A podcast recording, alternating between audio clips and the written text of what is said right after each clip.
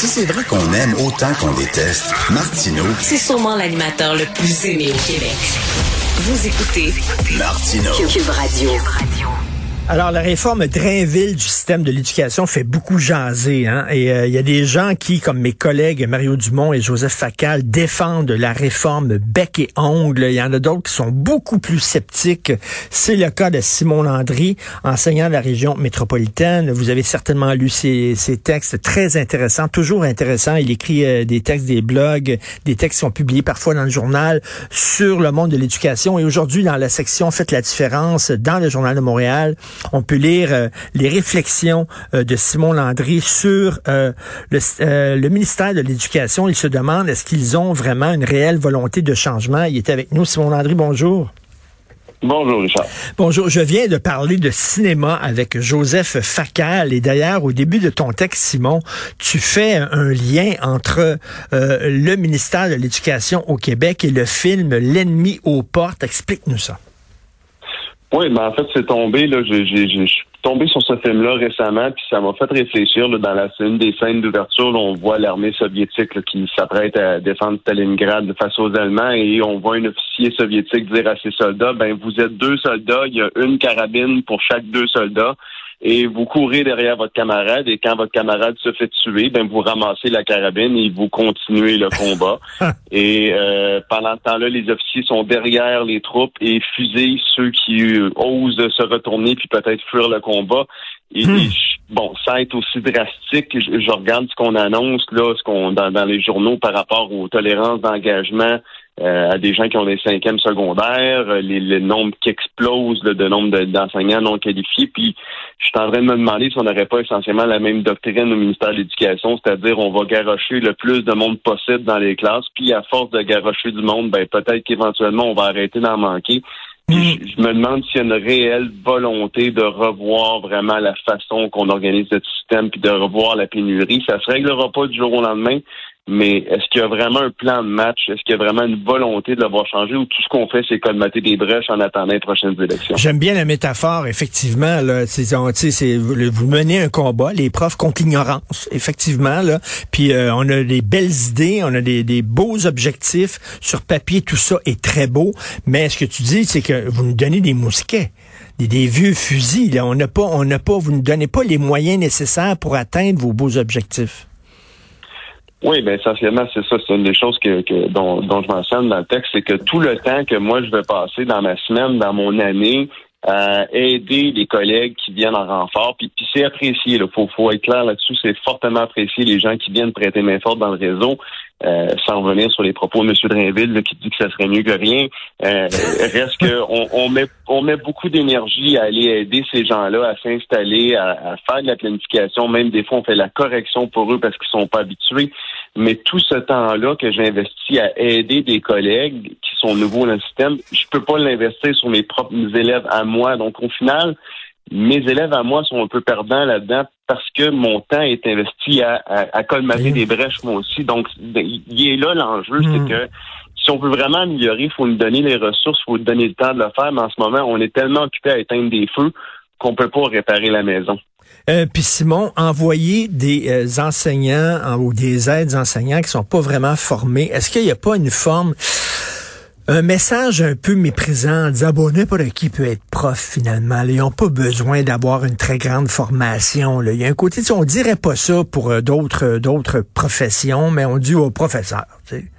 Euh, comment Ouais, tu perçois ça? c'est ça. Ça, c'est- sûr que c'est la partie un peu méprisante de, de, de tout ça. C'est-à-dire, il n'y a aucun autre métier euh, qu'on qu'on qualifierait de libéral là, qui, qui n'accepterait de telles choses. Je verrais pas. On sait qu'il y a des attentes folles là, pour les opérations dans un hôpital, mais je verrais pas aucun ministre de santé dire ben si vous avez un bac puis euh, vous êtes prêt à faire un 30 crédit d'université, vous allez devenir chirurgien, vous allez nous aider. Mais oui. Jamais ça passerait. Même chose avec les avocats. Euh, et on a beau avoir les arrêts de Jordan, on dirait pas, mais si tu regardé les six saisons dessous de sa TV puis t'as un bac, ben il y a un temps, on va, on va te prendre. ça tient pas la route. Il est là l'enjeu, puis c'est, c'est pour ça que je reviens sur le, le principe d'un autre professionnel dans, dans, dans le texte, c'est que on peut pas continuer à accepter que de dire que n'importe qui peut enseigner, puis ben si Mhm. t'as un bac, ça te fait trop un prof. C'est pas vrai. Donc ça, il- on, on peut pas continuer à tolérer un discours comme ça, mais malheureusement, comme je vous dis, on semble avoir la maltête de ben, on, on garoche du monde dans les classes, puis on verra ce que ça donne après. Donc, c'est sûr que ça, c'est pas agréable à voir. Puis, puis Simon, euh, est-ce qu'on s'interroge vraiment pour les raisons, les raisons de, de départ de, de, de, profs qui sont là, qui ont fait quelques années, puis qui sacent le camp? Le problème, c'est la rétention. Et, euh, et pourquoi ils partent? Il me semble que c'est une question à poser, ça. Oui, c'est une question qu'on pose et pourtant qui, est documentée. On les connaît, les facteurs de désertion professionnelle. On sait c'est quoi. On sait la, complexité de la tâche enseignante, la lourdeur de la tâche, la, relation, euh, comment dire, clientéliste qu'on a par rapport aux parents et aux enfants. Euh, c'est sûr que ça, c'est des facteurs sont, sont, connus, les facteurs de désertion professionnelle. Le problème, c'est qu'on s'attaque pas au bon endroit, justement, au lieu de de, de, de, trouver bon mais comment on va faire pour retenir nos profs, ce qu'on va dire ben on va en engager plus, mais t'as beau en engager plus, si ton tuyau il hmm. coule, t'as beau mettre plus de pression, il va couler pareil. Donc hmm. il faut attaquer tes deux fronts. Oui, il faut mettre des gens dans les classes, je suis d'accord, ça sera pas parfait, mais il faut en même temps attaquer le problème de l'autre barre aussi, parce qu'on a beau engager du monde, ces gens-là ils restent pas pour autant, donc ce que je trouve dommage, c'est qu'à toutes les fois qu'on annonce bon des, des chantiers pour, pour, pour, toutes sortes de choses justement en éducation, comme le projet de loi 23, le, test en texte, on annonce toujours des comités d'experts, mais c'est toujours les mêmes. Euh, votre collègue, mon collègue, M. Papineau, est en interview que Philippe Vincent Poisy, je pense hier ou avant-hier, puis il disait la même chose par rapport au texte. Et si c'est les mêmes experts qui a 20 ans qui refont un nouveau test de français, on va avoir les mêmes problèmes, on sera pas plus avancé.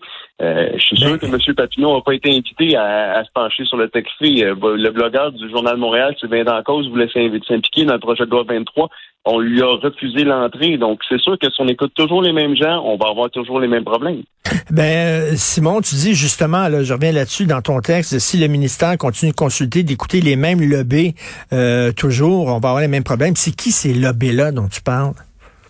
Ben, c'est, on, les connaît. C'est exemple le milieu universitaire. On l'a vu quand le projet de l'Institut national d'excellence en éducation a été proposé. Tout de suite, le milieu universitaire s'est braqué, ben, parce qu'évidemment, eux autres, c'est une chasse gardée. Après ça, il y a le mmh. mouvement syndical qui veut pas qu'on touche à certaines euh, conditions de travail, on, a certains paramètres qu'on pourrait mettre en question, ben là, évidemment, les autres vont se braquer contre ça.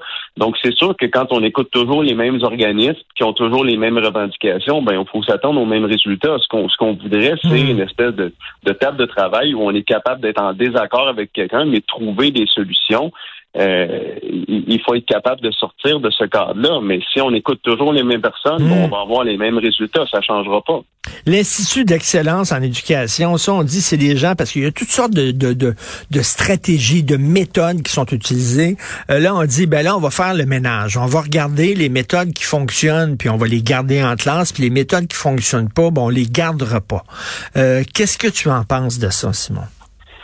Ben, moi, en partant, on s'en je pense que c'est avec vous que j'en avais parlé mm-hmm. récemment. Je suis entièrement pour la création de cet, euh, cet institut-là. Je trouve que c'est une excellente idée de rendre la recherche plus accessible aux enseignants, de rendre ça plus facile, de, de, de, prendre un article de 250 pages euh, sur, la pédagogie, une approche pédagogique, puis le résumer sur cinq pages, le rendre disponible à des profs qu'on puisse en prendre connaissance facilement. Je trouve que c'est une excellente idée. Le danger, c'est si ça devient politique et ben, oui. ben, trouvez-moi une façon d'atteindre tel type de réussite ben, c'est ce qu'on a vu un peu avec la réforme de, y a 25 ans. Le, danger, il est là. Mais à la base, je trouve que c'est une excellente idée. Mais encore là, il va falloir faire attention. Qui va siéger sur cet institut-là? Est-ce que ben c'est encore des idéologues, des gens qui vont juste promouvoir leur propre vision? Le problème est là. Ben oui, parce que tu sais, on, va, on va, on va, on va euh, faire le, ménage, puis il y a des, des méthodes qu'on va garder, des méthodes qu'on gardera pas, mais qui va décider sur quels critères? Ben c'est ça, parce que le danger, en fait, c'est que en éducation, il n'y a pas de recette magique. Il n'y a pas d'approche pédagogique magique. Y a ça n'a jamais existé, ça n'existera jamais. Les méthodes pédagogiques doivent concorder avec le type d'élève qui est devant vous ou le type d'enseignant que vous êtes, votre personnalité. Euh, et, je lisais récemment là, pour un article pour un, travail, un, chercheur qui disait ben, justement les, les approches pédagogiques souvent dans la classe vont être mixées avec différentes approches puis vont donner un produit qu'aucun chercheur, aucun philosophe ou aucun bureaucrate n'aurait jamais pu envisager parce que c'est pas vrai qu'il y a des recettes miracles, c'est pas vrai qu'il y a une approche qui dit si tu fais ça, tout le monde va réussir. C'est faux qu'on veut, c'est mm. avoir accès à un paquet de données, accès à un paquet de recherches pour dire, ben moi, dans le cadre de mon travail, avec tel groupe, avec tel contexte, je vais aller chercher une information. OK, là, je pourrais essayer telle nouvelle approche, mais, mais sans aller dans l'endoctrinement. Le danger, il est là. Le danger, si l'Institut commence à dire, ben voici ce que tout le monde va faire. C'est ce qu'on a fait il y a 25 ans avec l'approche de la réforme socio-constructiviste. Puis on sait ce que ça a Mmh, donné. Le danger, il est là. Il faut, faut juste rester vigilant. Mais moi, je suis content que cet institut-là, la, la question, c'est juste comment il va être exécuté au final. Ben, c'est d'excellentes questions à poser. Un très bon texte. Le ministère de l'Éducation a-t-il une réelle volonté de changement? Merci beaucoup, euh, Simon Landry, enseignant de la région et métropolitaine. Puis à chaque fois que je parle à un enseignant puis un prof, moi, c'est une profession tellement importante. Les profs ont changé ma vie, alors je te lève mon chapeau. Merci, bon week-end. Merci à vous. Bonne journée. Au revoir.